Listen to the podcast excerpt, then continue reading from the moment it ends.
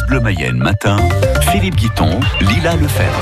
Et toujours des averses aujourd'hui. Oui, des averses un petit peu partout sur la Mayenne en milieu de journée. Elles pourront même évoluer en orage. On attend encore du vent jusqu'à 65 km heure et des températures maximales comprises cet après-midi entre 14 et 16 degrés. Et on le disait ce matin sur euh, France Bleu Mayenne, Lila, une légende locale. Le public qui scande Madio, un des grands moments cyclisme français. Écoutez ce public. Fini à 60 à l'heure, c'est prodigieux. Madio, vainqueur de Paris-Roubaix pour la deuxième fois, vainqueur de légende, devant des milliers de spectateurs qui lui réservent une ovation. Marc Madio Marc Madio, l'ancien cycliste mayennais, donc notre invité tout ce matin pour fêter les 40 ans de votre radio. Là, vous venez de réécouter un grand moment, hein, sa deuxième victoire au Paris-Roubaix, c'était en 91. Patrick Chen au commentaire. Marc Madio, maintenant à la tête de l'équipe Groupama FDJ, sera en studio avec nous dès 7h. On évoquera sa carrière, ses plus beaux moments, mais aussi son amour pour la Mayenne. Et vous pourrez l'interroger à partir de 9h. N'hésitez pas à poser votre question dès à présent au 02 43 67 11 11. L'actualité chez nous, c'est aussi Qui repasse en zone rouge. On dépasse le seuil d'alerte dans la ville.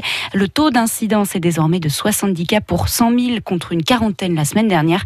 Pour l'instant, pas de nouvelles restrictions, d'autant que le département de la Mayenne reste lui en dessous de ce seuil. Nous avons même un des plus faibles taux de toute la grande région. Ailleurs en France, la hausse des contaminations au coronavirus est plus marquée. 16 000 nouvelles contaminations en 24 heures. C'est le chiffre le plus élevé depuis la généralisation des tests. Et ces nouvelles mesures, on le rappelle, fermeture des bars et restaurants dès ce soir à Aix-Marseille et en Guadeloupe, et fermeture des piscines, salles de sport dans 11 métropoles dont Rennes, ainsi qu'à couvre-feu à 22h pour les bars et restaurants. Des mesures très mal accueillies à Marseille. Les cafetiers descendent de nouveau dans la rue ce matin. Jean Castex a donc tenté d'éteindre le feu. Un premier grand oral en prime time à la télévision pour le Premier ministre. Hier, Jean Castex était l'invité de Vous avez la parole sur France 2. Il a donc répondu aux Français, aux professionnels, mais aussi aux élus qui lui reprochent de ne pas les avoir consultés avant la mise en place des nouvelles règles sanitaires. Sarah Tucher. La réponse du Premier ministre étant de temps graphique à l'appui, Jean Castex explique que la situation sanitaire imposait des mesures fortes. Il faut que l'opinion soit très attentive et très prudente, parce qu'effectivement, si nous n'agissons pas, et nous allons agir, si nous n'agissons pas, on pourrait se retrouver dans une situation proche de celle qu'on a connue au printemps. Et ma responsabilité... Ça veut dire reconfinement. Ma responsabilité, ça veut dire reconfinement. Ça pourrait dire reconfinement. Y a-t-il eu manque de concertation avec les élus locaux? Jean Castex ne le dit pas ainsi. Il parle plutôt de responsabilité assumée par l'État. Quand il y a des mesures ainsi importantes, impopulaires, il vaut mieux que ce soit l'État responsable de la sécurité sanitaire en dernier ressort qui les assume. Ça ne veut pas dire qu'on ne va pas continuer de travailler avec eux, mais je pense qu'il aurait été, et vous voyez d'ailleurs leur réaction, très difficile pour eux d'assumer ces mesures nécessaires. Habile pirouette d'un Premier ministre qui s'est montré moins adroit lorsqu'on l'a interrogé sur l'application Stop Covid. Non, il ne l'a pas sur son téléphone et s'en est défendu ainsi. Son agenda fait qu'il rencontre moins de monde qu'avant et qu'il n'a pas jugé utile de la télécharger. En Ile-de-France, hein, toujours une conséquence de ce regain des contaminations. Les hôpitaux de Paris subissent déjà une saturation du nombre de malades. Ils ont décidé d'annuler 20% des opérations non urgentes déjà prévues. Un hôtel désaffecté à Renazé dans le sud Mayenne entièrement détruit par un incendie hier après-midi. Les circonstances du sinistre ne sont pas établies. 26 pompiers ont été mobilisés, dont certains du Maine-et-Loire pour venir à bout du feu.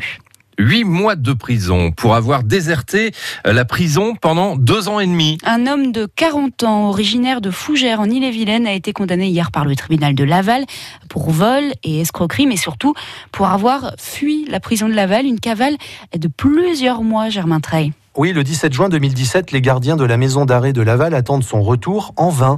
L'administration pénitentiaire lui avait accordé une permission de sortie, voir sa famille, ses amis, respirer, se détendre loin de sa cellule, visiblement très loin de sa cellule. C'est le décès de son père qui l'a poussé à se faire la malle, explique-t-il. On n'en saura pas davantage sur ses complicités, sur ce qu'il a fait pendant près de trois ans. Où et quand? Pas de précision. La patrouille le rattrapera finalement en février dernier. Les circonstances, aucun détail n'est fourni. En revanche, son casier judiciaire ce n'est pas qu'un détail.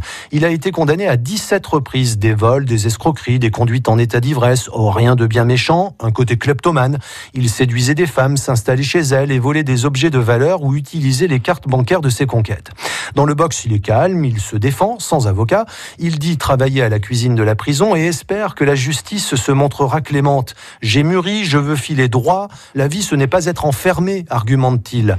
Il aura le temps de réfléchir à sa vie future pendant encore huit mois derrière les barreaux. Les précisions de Germain Trail à retrouver sur francebleu.fr.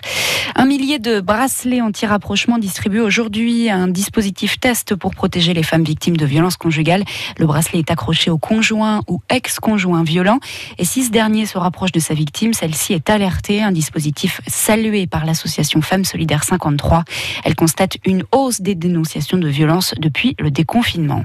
Le populaire ancien Premier ministre Édouard Philippe est à Angers aujourd'hui.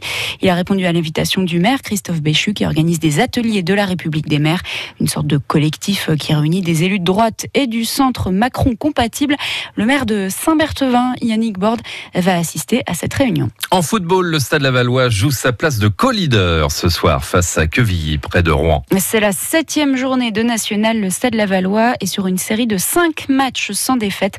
La rencontre est à suivre en intégralité sur France Bleu Mayenne dès 19h. Le coup d'envoi est à 20h. Dans moins de 10 minutes, on reviendra sur le départ du gardien du Stade Rennais à Chelsea, Edouard Mendy, un transfert à 24 millions d'euros. Ah, c'est le plus cher, voilà, Ah c'est le ouais. plus cher de l'histoire de la Ligue 1 pour un gardien.